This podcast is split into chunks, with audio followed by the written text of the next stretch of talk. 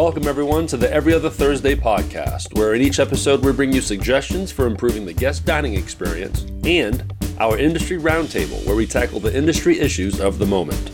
Every Other Thursday is an approximately 30 minute presentation featuring our industry experts who are never shy about offering up their thoughts and ideas. Every Other Thursday is brought to you by TabletopJournal.com. Tabletop Journal, where we celebrate the products, the people, and the places in the world of hospitality tabletop. Now, here's your host of Every Other Thursday, Dave Turner.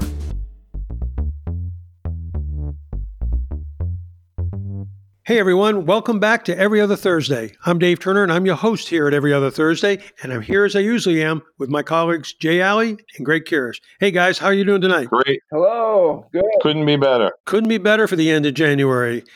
You guys holding up okay in the wintry, all this winter that we're having here? Yep. It hasn't been bad in Chicago. Hadn't been bad in Chicago. Yeah. Really? No, not at all. When we're expecting like well into the uh, 50s here this weekend. Really?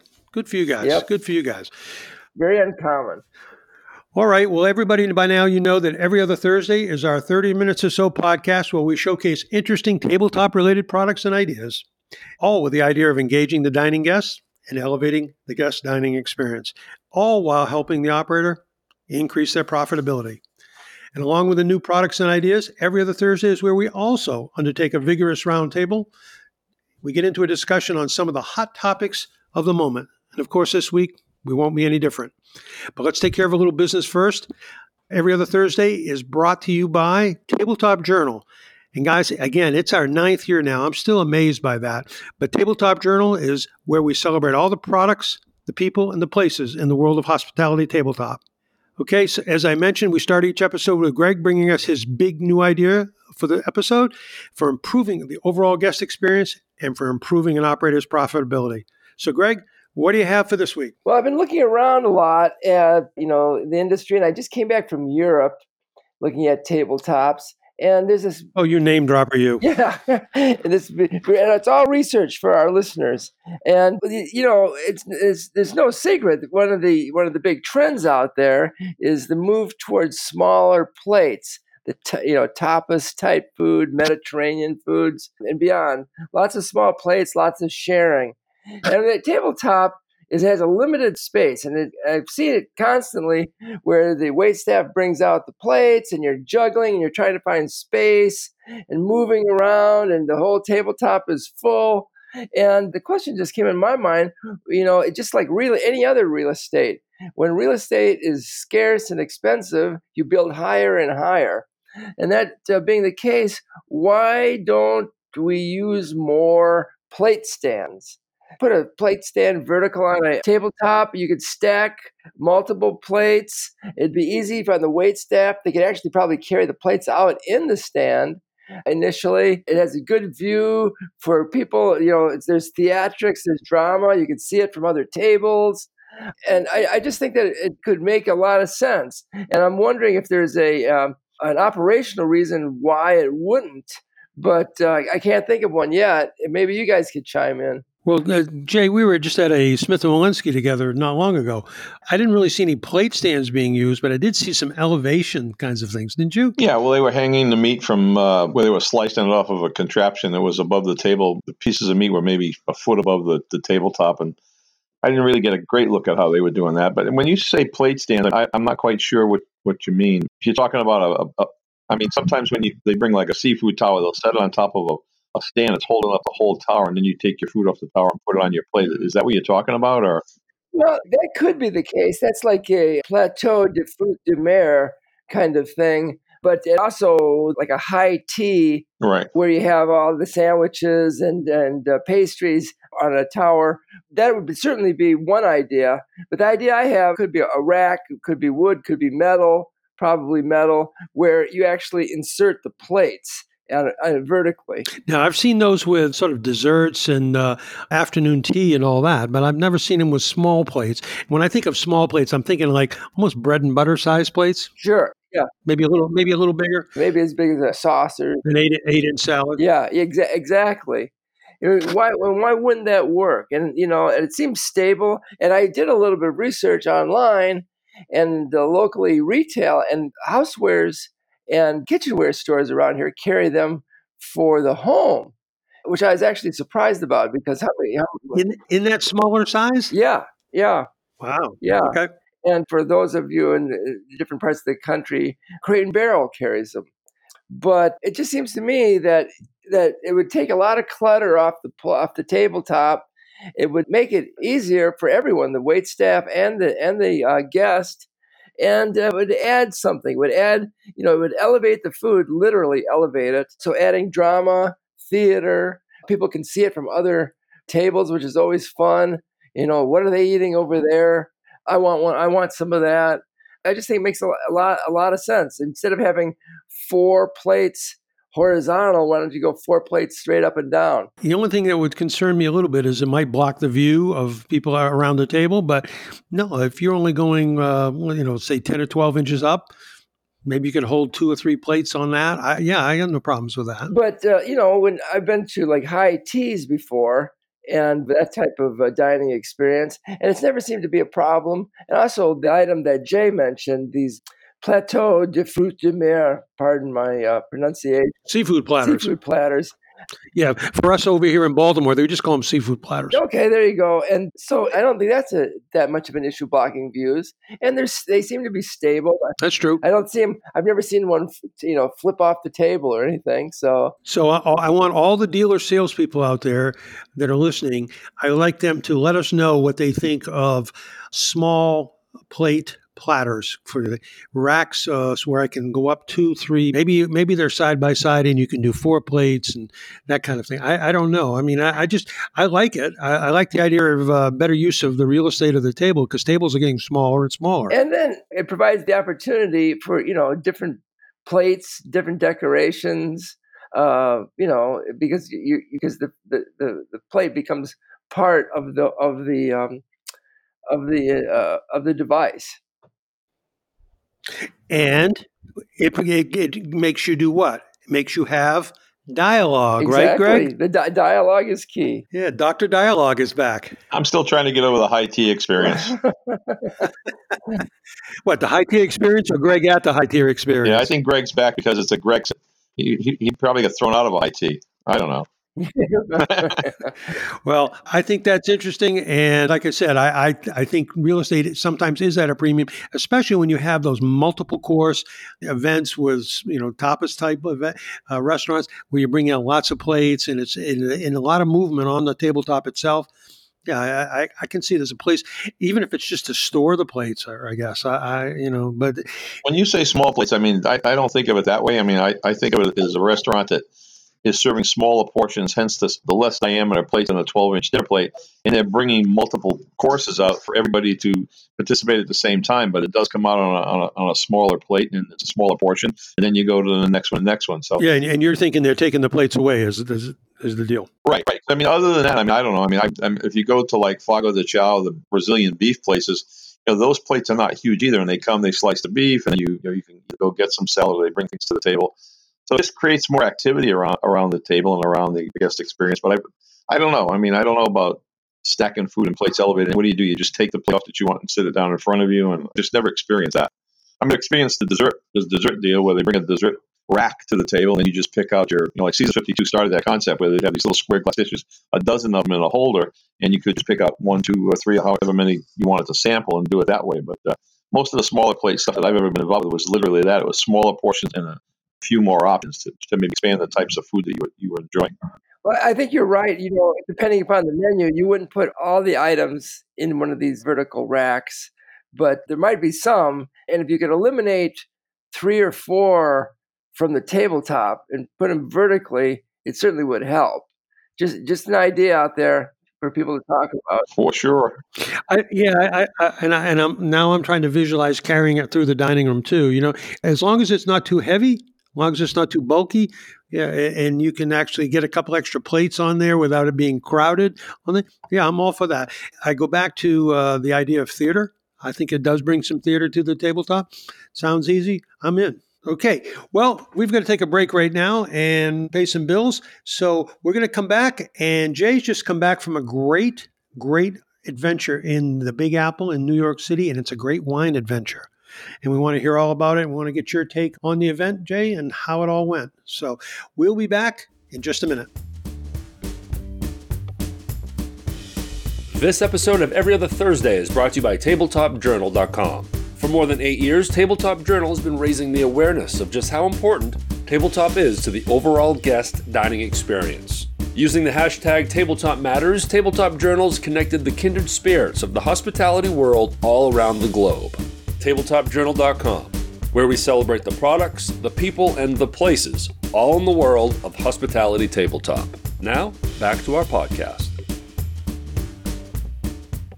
Okay, everybody, we're back now, and I'm looking forward to this session because I want to hear all about Jay's great adventure in New York City. Jay, you went to a wine event, right? We went to an event of the American Sommelier Association up in up in the city, and it was a champagne and wine event. But basically, it was they were getting ready to do a uh, filming of how you can learn to taste and do things like that. And they were talking about champagnes in general. It was it was it was pretty interesting.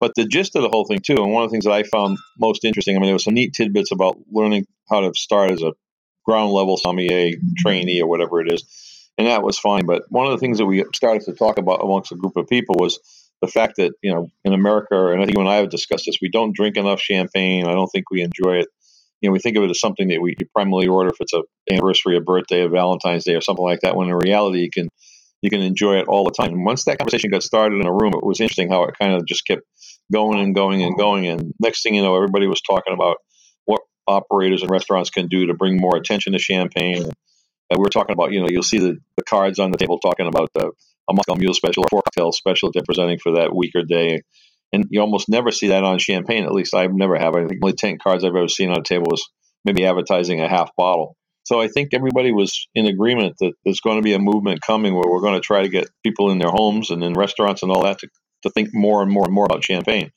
So it was a lot of fun. Unfortunately, I was talking to a lot of people, so I didn't get to drink much champagne, which is probably a good thing.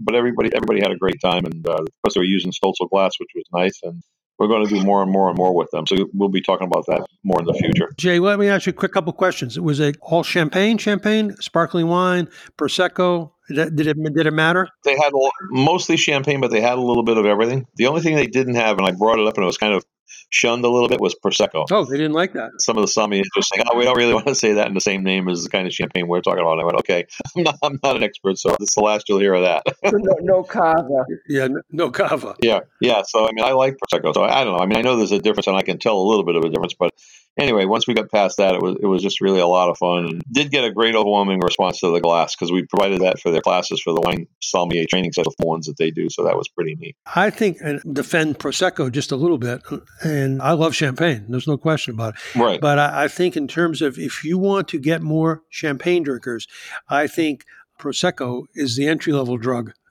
if you want to say it like that. I think that's the approachable one from a price standpoint, from a flavor profile, and it isn't as intimidating as champagne, I don't think. Right, right. I, I agree. I agree 100%. We'll drink it fairly often. I mean, it's kind of fun at an event like that what's the glass of choice to drink it out of? Because if you if if anybody goes to champagne there's no there's no i didn't see many flutes when i was there so it's mostly just what I would call uh, more Riesling type glasses, those taller ones, a little thinner, a little more narrow opening, that kind of thing. But they're they're definitely wine glasses, not flutes. Yeah, no no doubt about it. And, and actually, that's a great point because that came up quite quite a lot. And most of the people that we were talking to, especially uh, some operators that were there and some sommeliers for some of the restaurants, that they're starting to serve it more and more and more in wine glasses. And depending on on what type of champagne you were drinking, obviously something on an oversized glass is great.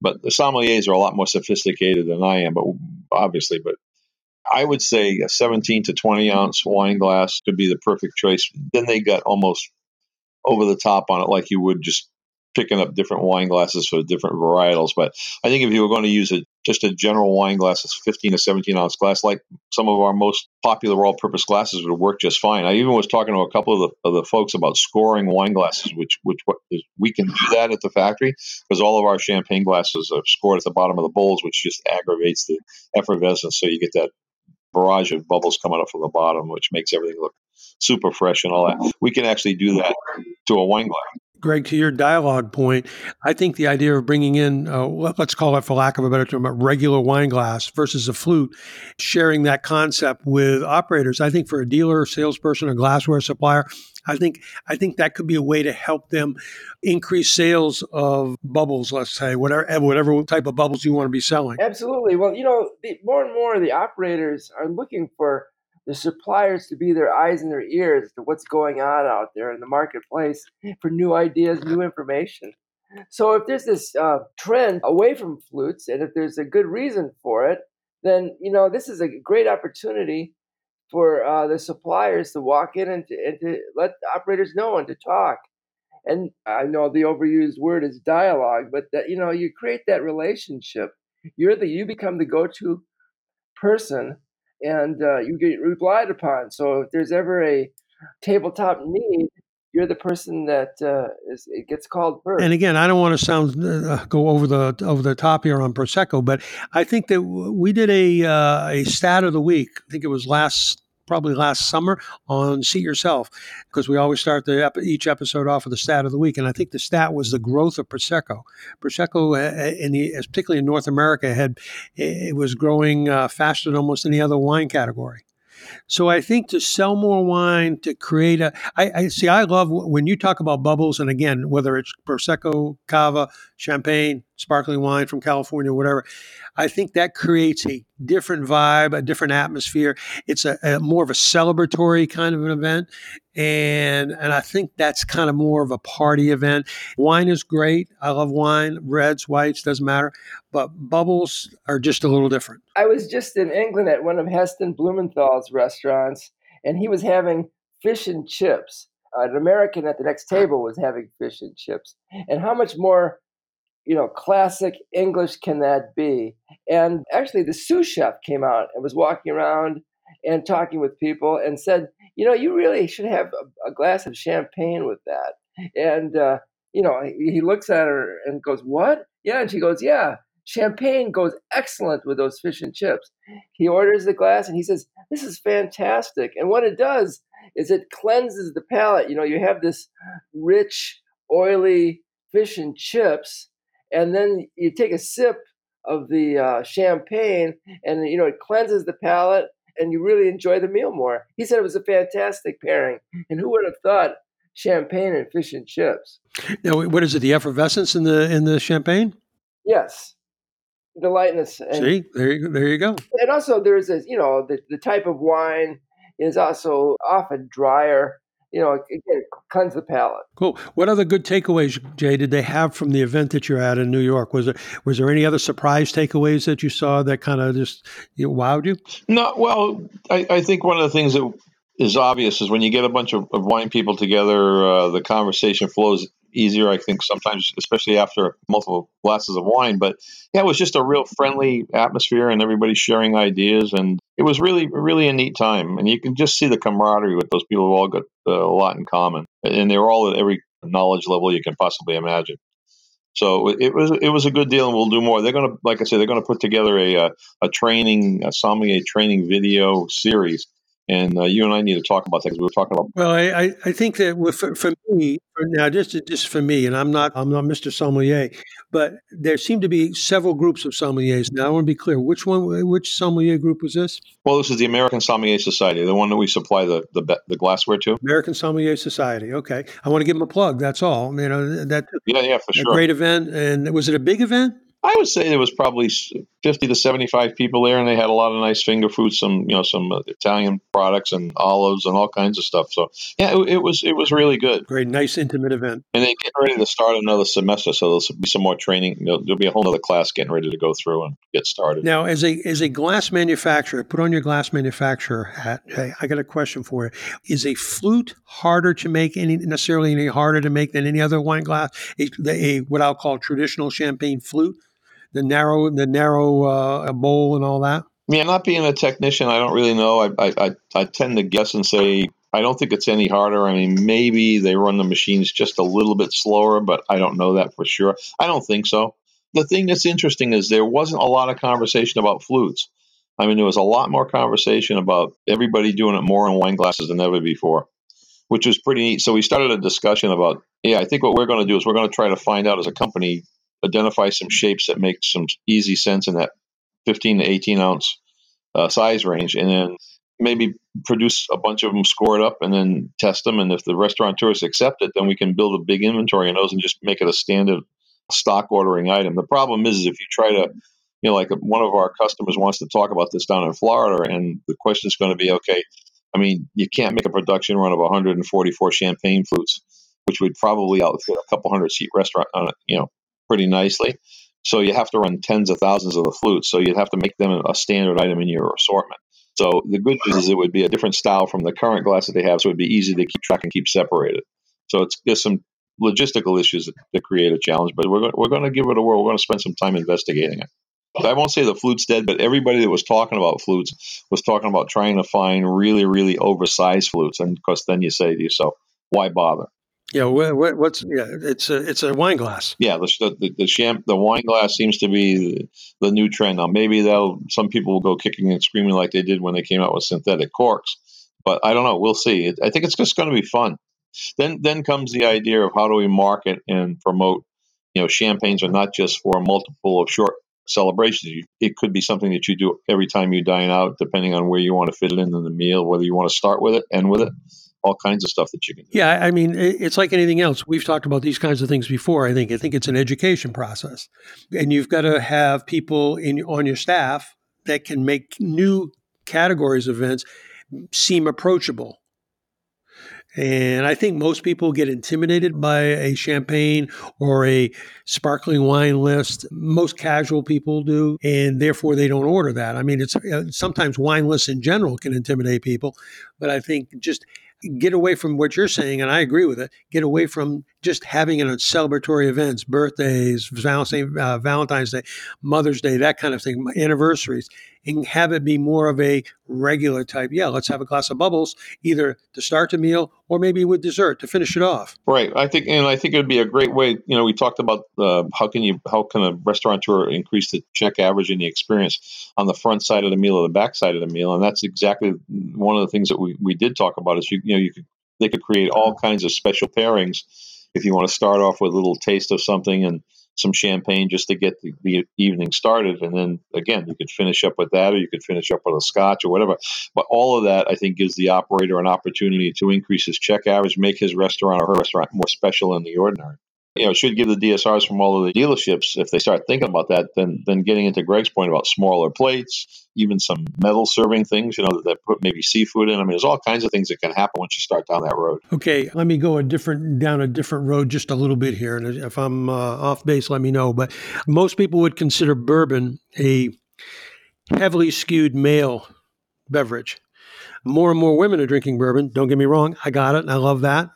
But Um, conversely, would bubbles, champagne, prosecco, cava, whatever, sparkling wines of any kind, would they be skewed as more female drinks, and men would not order a glass of champagne? No, not from what I saw during last last evening. I mean, I don't think so.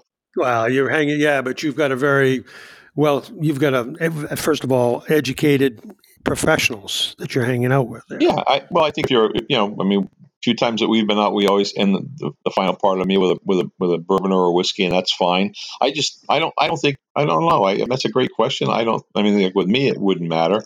I know if you go over to Italy and France and places like that, you see everybody drinking champagne a lot more than we do. So I don't know. I don't know. I think that's it's a personal. In this case, you're using champagne as the generic, uh, whatever's bubbles is champagne. Yeah, yeah, exactly, exactly. Okay. And then to take that a little bit further, you know, I was in uh, Europe also again last year, and you know. what a name, Jay! Do you, do, you, do you get feeling like you're getting what? left out of this conversation? Hey, when I was in Europe last week, when I was in Europe last weekend, this, this uh, tabletop business is really great. I tell you, you know.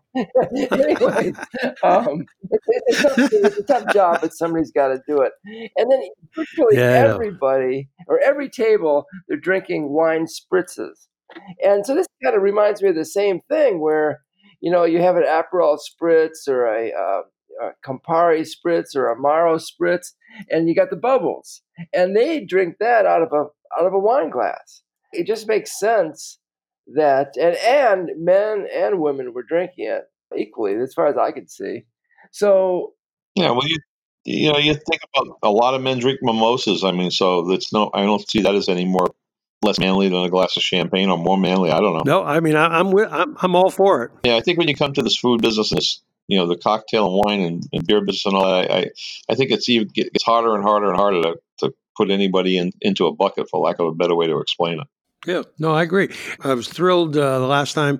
I can't name drop or uh, place drop like Greg can, but last time in Louisville, you saw more and more women at the bourbon tastings. Oh yeah, I can't even. I can't even imagine that would be a anything that a woman would shy away from. I mean, unless they just don't like the taste of it. But hey, listen, I, I, I first time I ever saw a woman smoking a cigar, I almost fell off of the chair. But there you go.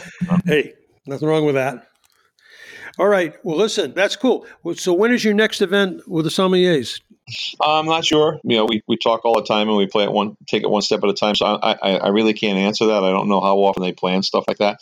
I mean, the classes and stuff, you know, go on on a regular basis. Uh, different events. I'll, I'll learn more as we get to know those folks even better. Well, that, when you say classes, that really speaks to the, that whole education piece, and I and exactly. the more education people can do about wine and about wine glasses and why wine glasses, you know, a particular wine glass is different than another. I think all that education, and that's what we're trying to do here on every other Thursday, is educate, educate, educate. Have a little fun doing it too. So I'm uh, thrilled to hear about it, and hopefully uh, we'll be talking a lot about glassware in the coming episodes. Any last words from you, Greg? I think that these are all very interesting topics, and I'm and I, I, think there's a lot of change coming down the road, and I think that you know change means opportunity. You know, stay tuned. More to come. More to come. There you go. It keeps getting back to you know Greg's point about dialogues and stuff, but I think all of these ideas. I mean, depending on who you're talking to and what kind of an operator you are, I mean, it gives those folks platforms that they can go to if they want to go to them. And, I mean, I just think you can have so much fun with all of these ideas before or after dinner, and you know all that stuff. I mean, it's just another way to make for the operators to make more money and for the guests to be entertained and it's, it's, again goes back to all the show business kind of an idea and the more uh, all the theater yeah. Yep all theater. Yeah i listen I, that's what i'm loving about these uh, episodes that we're doing. On any given episode you know this idea or that idea may not be right for this operator or this particular dealer salesperson or or supplier but sooner or later, there's one or two that do, and that's really all it takes. We kid our friend Greg, but to create all that all important dialogue that he talks about. And the idea is, is just an overall better guest experience. And when you have better guests, they spend more money, they stay longer, and they come back more often, and they tell their friends. Yep.